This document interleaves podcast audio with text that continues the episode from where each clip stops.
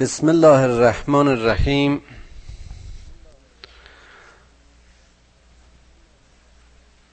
و سماع ذات البروج. اليوم ال... و اليوم الموعود. و شاهد و مشهود.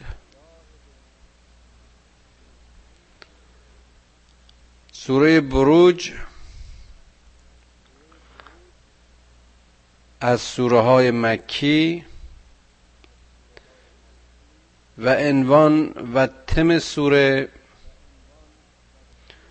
باز هم مشابه است با درس هایی که در چند شب گذشته داشتیم.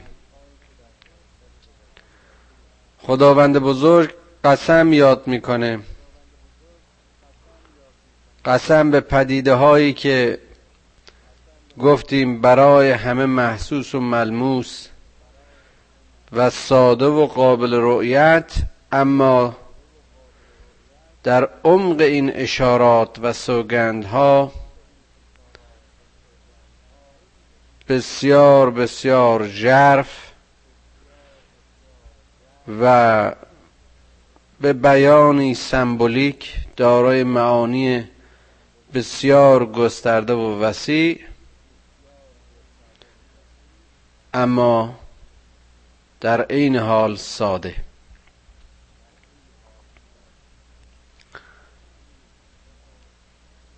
قسم به آسمان و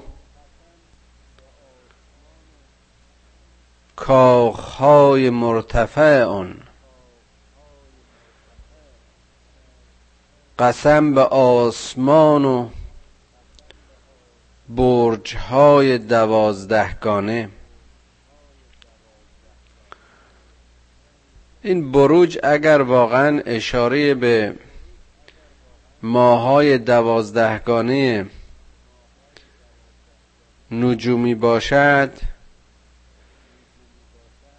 هم اشاره به زمان است که بنابراین سوگندی است به همه عصرها و نسلها و همین که اشاره به اون مواقع نجوم و برداشت است که از این مواقع در پیشگویی ها و آینده نگری ها همون چیزهایی که در علم نجوم و ستاره شناسی به کار میره.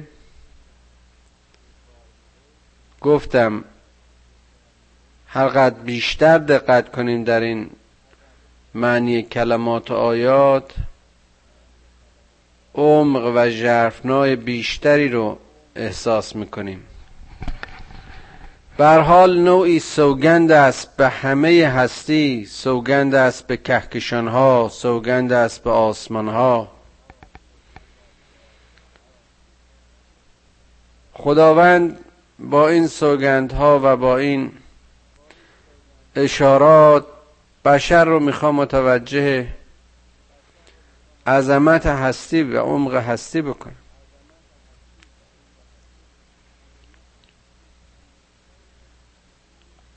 و الیوم الموعود و سوگند به اون روز وعده داده شده یعنی روز قیامت. و یا پایان کار و یا آخر همه زمان ها همه این برج ها از پس هم می آیند و می روند و پیر می شوند یعنی در واقع ماییم که در مسیر این برج ها پیر میشیم.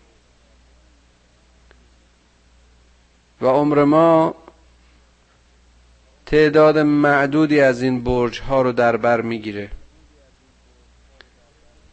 اما این بروج از ابتدای خلقت همچنان بر مبنای امر و قانون الهی به جای خود در مدار خود و با هدف خود به حرکت تسبیحی خودشون ادامه میدن.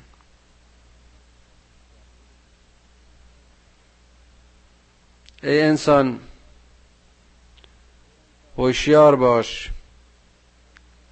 که آخر عمر تو در واقع قیامت توست. مکتسبات تو در همین دنیاست. و لذا در همین فرصت کوتاه و در این رهگذر است که بار یوم موعود را بار خواهی کرد.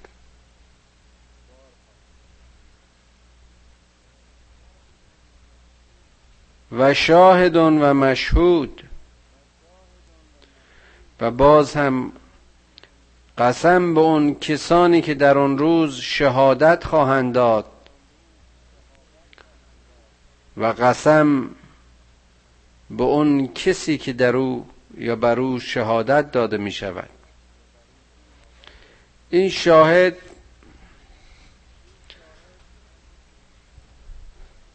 هم می‌تونه شاهد اصلی و قاضی اصلی خداوند بزرگ و آفریدگار مهربان باشه و هم بنا به اشارات و آیات دیگر قرآن رسول اکرم و یا پیامبران و صدیقین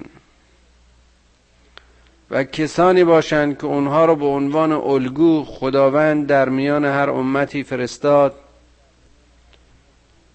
تا اینکه حق و باطل رو بتونن از هم تشخیص بدن.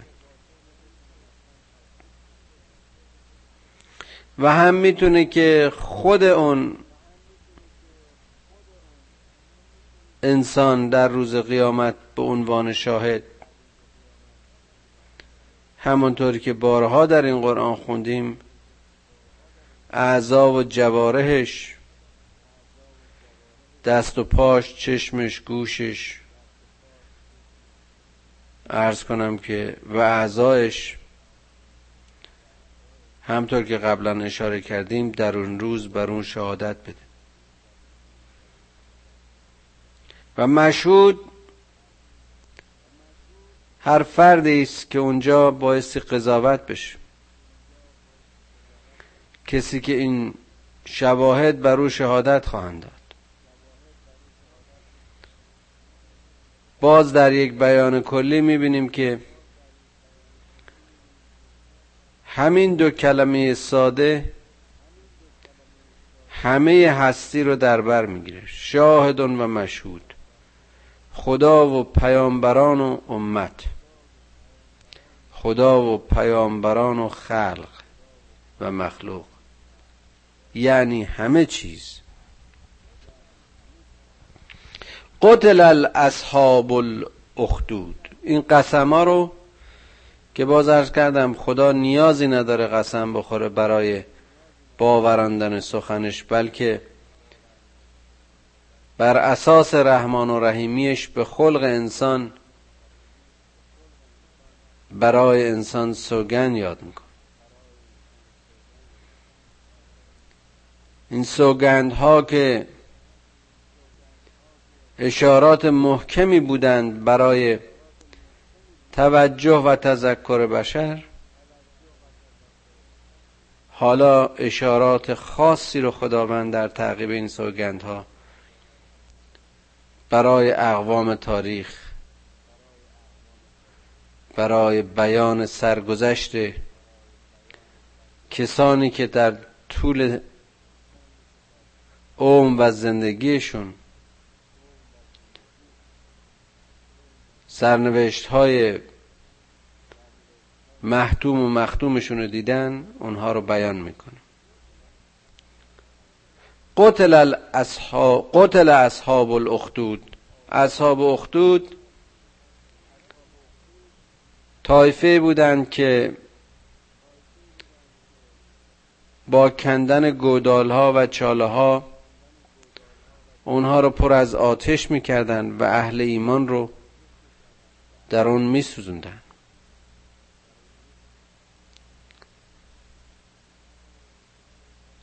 النار ذات الوقود از هم علیها قعود. و هم علی ما یفعلون بالمؤمنین شهود. اینها اون چاله هاشون رو پر آتش و یا پرسوخت می‌کردن. و خودشون بر سوختن و نابود شدن این مؤمنین در اون چاله های آتش ناظر و شاهد بودن می نشستند و اینها رو نگاه می کردن.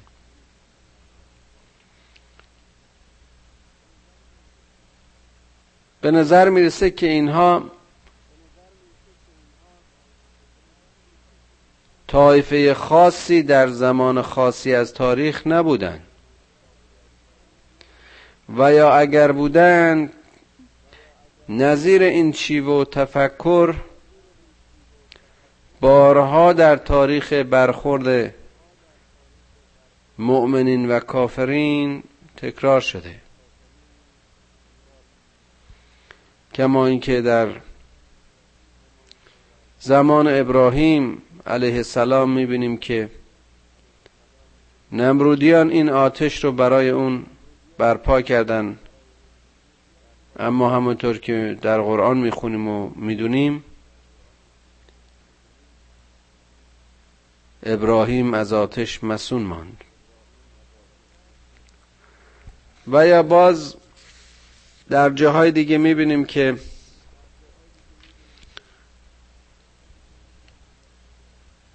قبل از تولد رسول اکرم صلی الله علیه و آله و سلم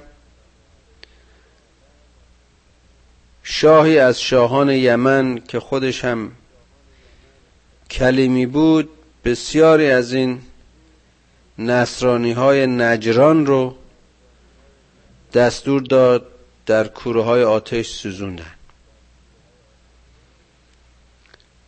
یا می‌بینیم که نازی ها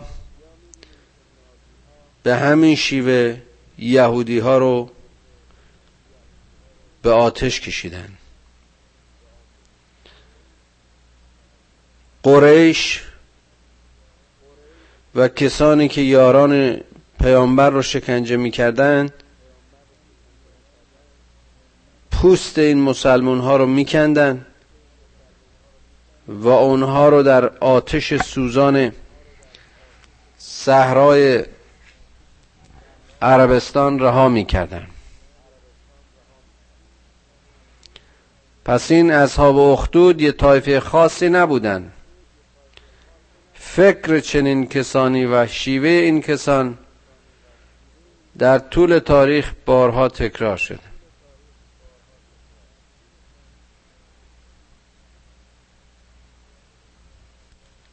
جالبه که در جریان این انقلاب ما یکی دو مورد از این رو ما به چشم خودمون شاهد بودیم. متجاوز از صد نفر رو در داخل یک سالن و در یک جلسه به آتش کشیدن. و بار دیگه همین عمل رو در سطح کوچکتری تکرار کردن. و هم علا ما یفعلون بالمؤمنین شهود. این جنایتکارا و این کسانی که شیوهشون این شیوه ضد انسانی بود وامی و این مؤمنین رو تماشا می‌کردن. و ما نقمو منهم الا ان یؤمنوا بالله العزیز الحمید. و این رفتار اینها به خاطر این بود که اینها به خدای عزیز و شایسته حمد به خدا یکتا یگانه ایمان آورده بودن. تنها گناهشون یعنی این بود اگر گناهی می داشتن هیچ خصومت دیگری با اینها نداشتن مگر اینکه اینها چرا به موحدن چرا به خدا یگانه ایمان آوردن. خدایی که الذی له ملک السماوات والارض اون خدایی که هستی آسمان ها و زمین از آن اوست. والله علی کل شیء شهید. اون خدایی که بر هر چیز شاهد است. ان الذين فتنوا المؤمنين والمؤمنات ثم لم يتوبوا فلهم عذاب جهنم ولهم عذاب الحریق. کسانی که در حق مؤمنین و یا مؤمنات مردان و زنان مؤمن فتنه می‌کنند و بعد توبه نمی‌کنند برای اونها عذاب جهنم و عذاب آتش خواهد بود در اینجا دو نکته جالب وجود داره. یکی این که می‌بینیم خود این آتش افروزها بالاخره اسیر آتش خواهند شد. اما نکته مهمتر این که حتی برای این جنایتکاران این خدای رحمان و رحیم شانس توبه و گذشت رو قرار داد. اگر توبه نکنند به این سرنوشت دچار خواهند شد. ولی اگر واقعا توبه کنند به سرات مستقیم برگردند طلب مغفرت بکنند خداوند آنها را خواهد بخشید.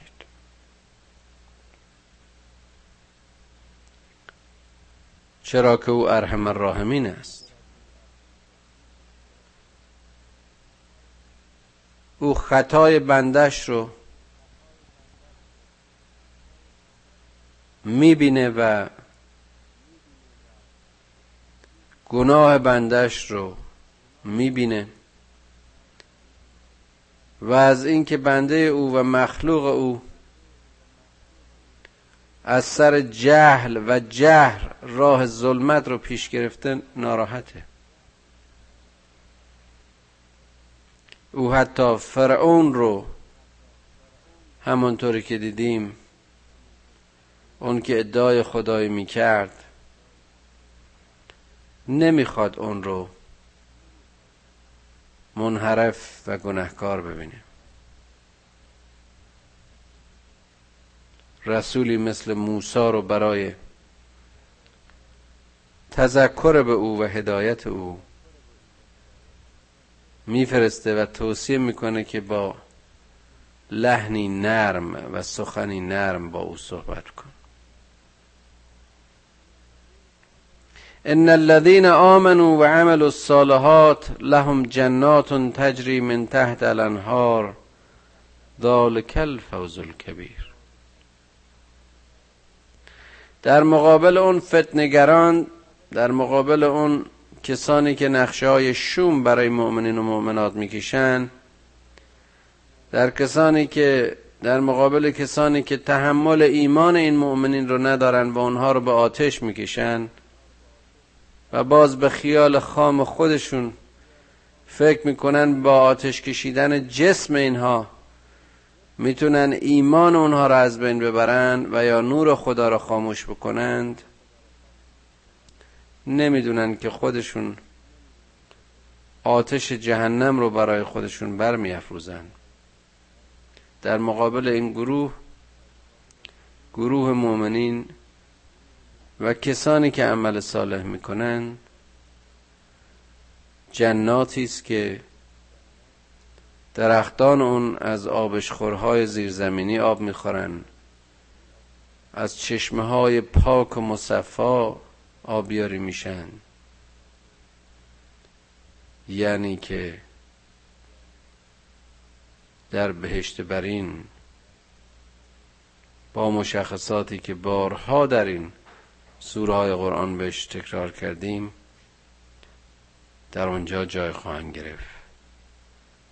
و این فوز کبیر و این فوز بزرگ و این پیروزی بزرگ و این جایزه بزرگ در خور و در شعن این مؤمنین است.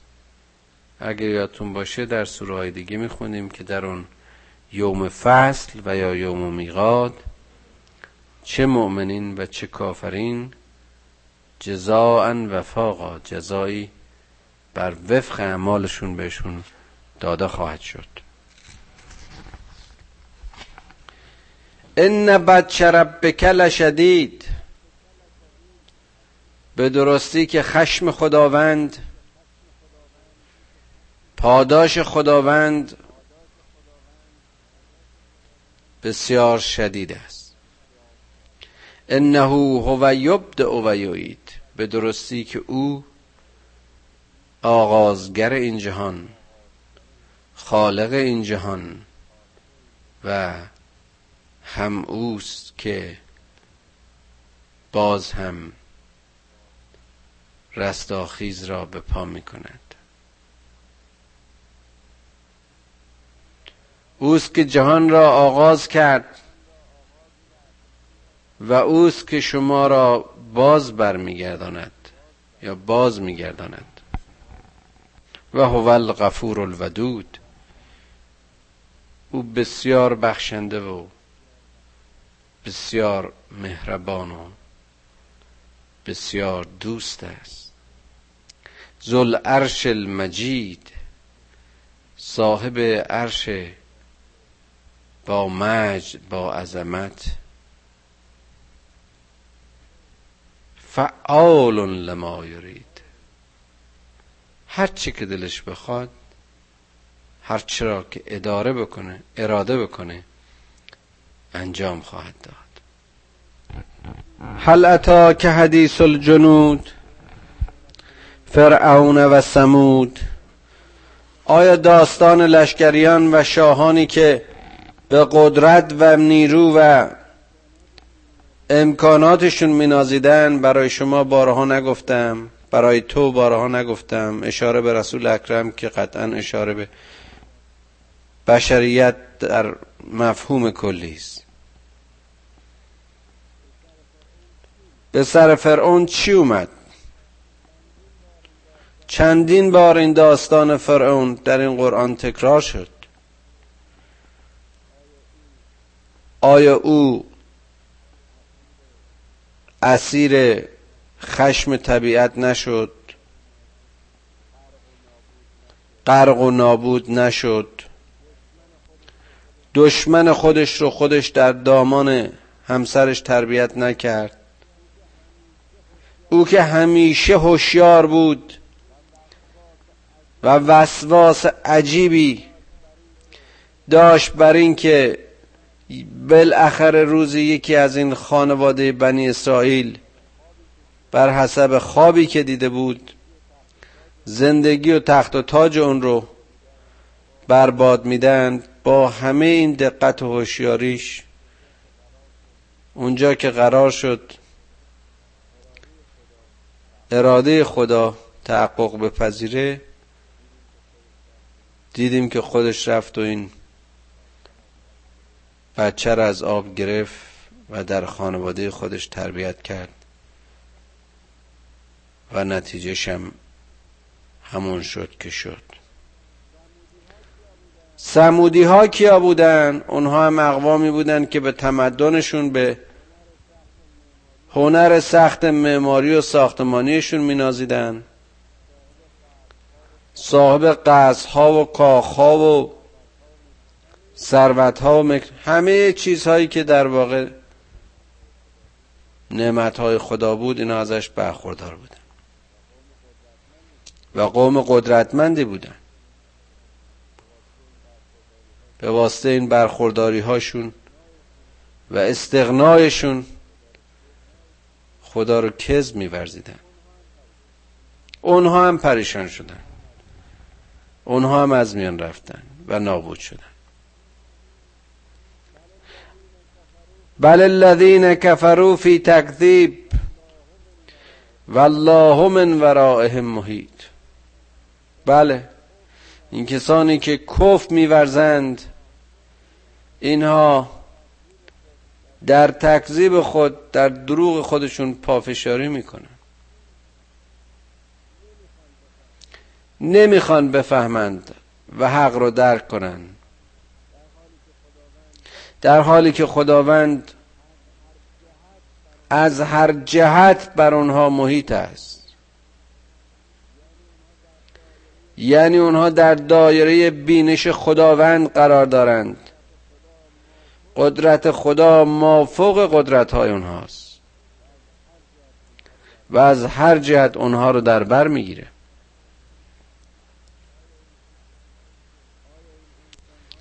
آیا این انسان هایی که مشخصات خلقتیشون مشخصات زندگیشون خطای حواسشون محدودیت عمرشون محدودیت علمشون و همه محدودیت های دیگه اونها در برهه از زمان و در نقطه از زمین اونها رو به اسیان واداشته بر چه کسی سبقت می‌گیرن؟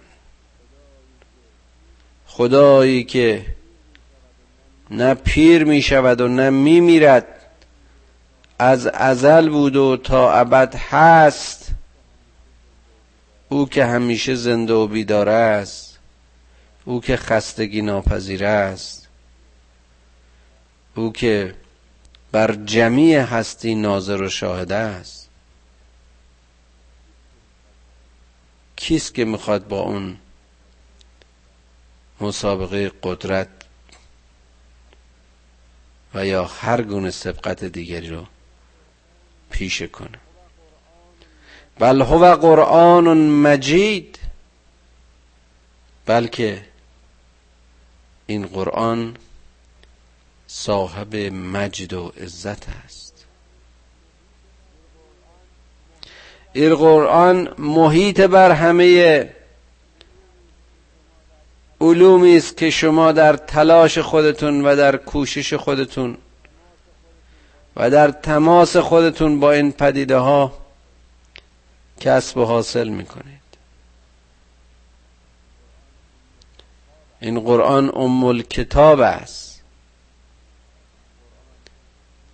این قرآن خلاصه همه پیام است که از آدم تا خاتم برای هدایت بشر. نازل شد. فی لوح محفوظ. این قرآن به وسیله شاهد هستی و آفریدگار هستی تا ابد حفظ خواهد شد. آیا نشده؟ ببینید 1500 سال از نزول این قرآن میگذره. دشمنان اسلام به هر شکل و شیوه و کدی تلاش کردن دین ما رو به انحراف بکشونن. مسلمان ها رو به جان هم بریزن. اونها رو به قتل و کشت و کشتار یکدیگر وابدارن.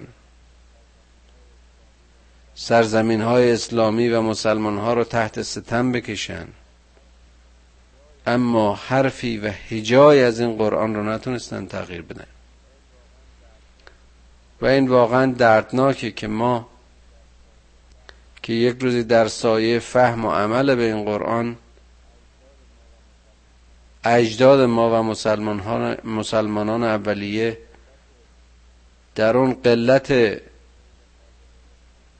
غیر قابل تصورشون در اون تعداد کمشون تونستن در کمتر از یک نسل با توکل و توسل به این قرآن بزرگترین امپراتوری های دنیا رو شکست بدن. و اسلام و پرچم اسلامی رو در دو سوی جهان به احتزاز درارن و می‌بینیم که در نتیجه دور افتادن از آموزش های قرآن حالا وضع مسلمین در چه حال؟